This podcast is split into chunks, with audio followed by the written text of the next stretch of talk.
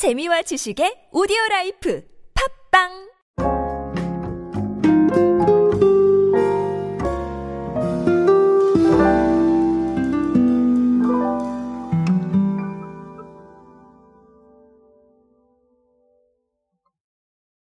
여러분 트레비 아마 알고 계실 겁니다. 어, 트레비로 대표되고 있는 어, 탄산수 시장이 있죠. 뭐 트레비도 있고요. 그 다음에 시그램도 있고요. 여러 가지 제품들이 대중들을 만나고 있습니다.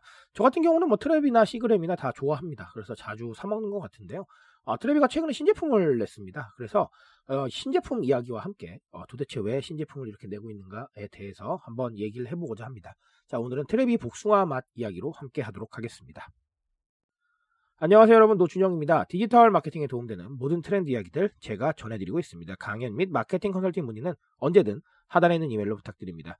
자 어, 방금 말씀드렸다시피 롯데칠성음료가 트레비 복숭아를 출시를 했습니다. 어, 신제품 출시에 앞서서 롯데칠성음료가 소비자 의견을 좀 반영을 해서 가장 선호도가 높은 제품을 출시를 하려고 마음을 먹었다고 하는데요. 그 중에서 가장 선호도가 높았던 복숭아를 신규 향으로 선정을 했습니다. 그래서 천연 복숭아 향을 첨가한 제품인데 복숭아 향을 은은하게 더해서 깔끔하고 달콤하게 즐길 수가 있다. 이렇게 직접 설명을 해주셨습니다. 어, 네. 여러 가지 얘기를 사실 드리고 싶은데, 어, 롯데실성 음료에서 공식적으로 자료를 내면서 어떤 얘기를 하셨냐면, 소비자에게 다양한 선택권을 제공하기 위해, 자, 이런 단어를 썼습니다. 즉, 어, 선택권을 보장하기 위해서 라인업을 늘려가고 있다라는 이런 얘기로 저는 들려요. 자, 근데 제가 뭐 예전에도 한번 소개를 드렸지만, 사실 과거보다 라인업이 진짜 다양해지고 있습니다. 테라 같은 경우도 굉장히 다양한 용량의 제품을 가지고 있고요. 어, 이런 용량뿐만 아니라 맛이나 아니면 어, 제품의 특성들도 굉장히 다변화가 되고 있습니다. 자, 이런 상황을 우리가 취향 소비다 이렇게 얘기를 합니다. 누군가의 취향에 따라서 아, 소비가 결정이 되고 이 취향에 따라서 어, 공급자들의 여러 가지 이야기들이 발생하는 이런 상황들을 우리가 취향 소비라고 말을 하게 되죠. 결국은 대중들의 취향이 어, 소비의 방향을 결정을 한다는 겁니다. 자 그렇기 때문에 과거처럼 공급자들이 말하자면 어 이것만 잘 되네 이것만 밀자 자 이렇게 하기에는 무리가 있다라는 겁니다. 자 이미 우리가 다양한 선택지를 통해서 아주 다양한 선택과 또 소통을 해왔습니다. 이 상황에서 어느 한 가지만 밀겠다는 생각은 글쎄요 저는 좀 위험하지 않나 생각을 합니다. 이미 경험을 해봤거든요. 이 선택권이 보장이 되고 그리고 이런 부분에서 나의 취향을 읽어주는 것들이 이미 다 경험을 해봤는데 자 이거를 이제 와서 하지 말라고요? 아 그거는 조금 아닌 거죠, 그렇죠?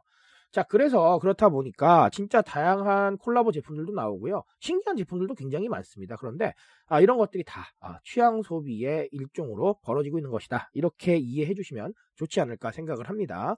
자 그리고 또 다른 하나는 사실 이 탄산수는 제로 칼로리죠. 그래서 어, 우리 healthy pleasure 이야기를 또 안 드리고 넘어갈 수가 없을 것 같습니다.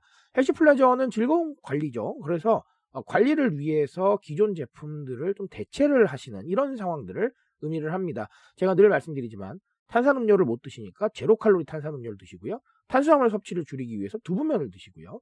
자, 이런 것들이 다 healthy pleasure의 일환이다라고 보시면 되겠습니다. 사실 healthy pleasure는 단순하게 관리와 건강과만 연결이 되지는 않습니다.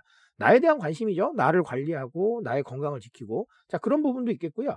아니면 이 대체 제품이다라는 이런 부분들 과거보다 많은 정보를 얻으면서 내가 어떤 소비적 선택을 해야겠다라는 이런 판단을 하는데 다양한 정보를 얻고 있고 이 정보에 대한 접근성들이 이런 제품을 알게 만들고 그리고 또 접근하게 만든다. 이런 상황들도 한 번쯤은 좀 고려해 보실 필요가 있을 것 같아요. 자, 그런데 뭐 어쨌든 간 오늘 말씀드린 키워드가 두 개나 있지만 사실 이 두 가지가 다 나를 향하고 있다라는 것도 흥미로운 이야기예요. 취향 소비도 나의 취향이죠. 헬시 플레저를 통한 관리도 나를 관리하는 겁니다.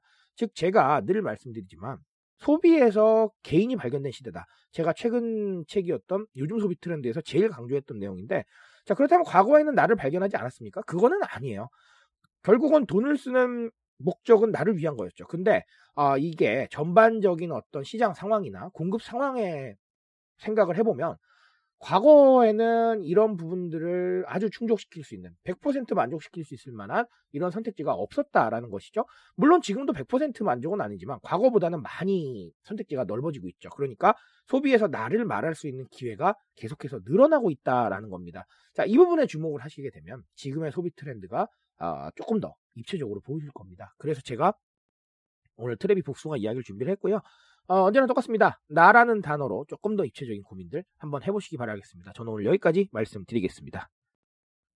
트렌드에 대한 이야기 제가 책임집니다. 그 책임감에서 열심히 뛰고 있으니까요. 공감해 주신다면 언제나 뜨거운 지식으로 보답드리겠습니다. 오늘도 인싸 되세요 여러분.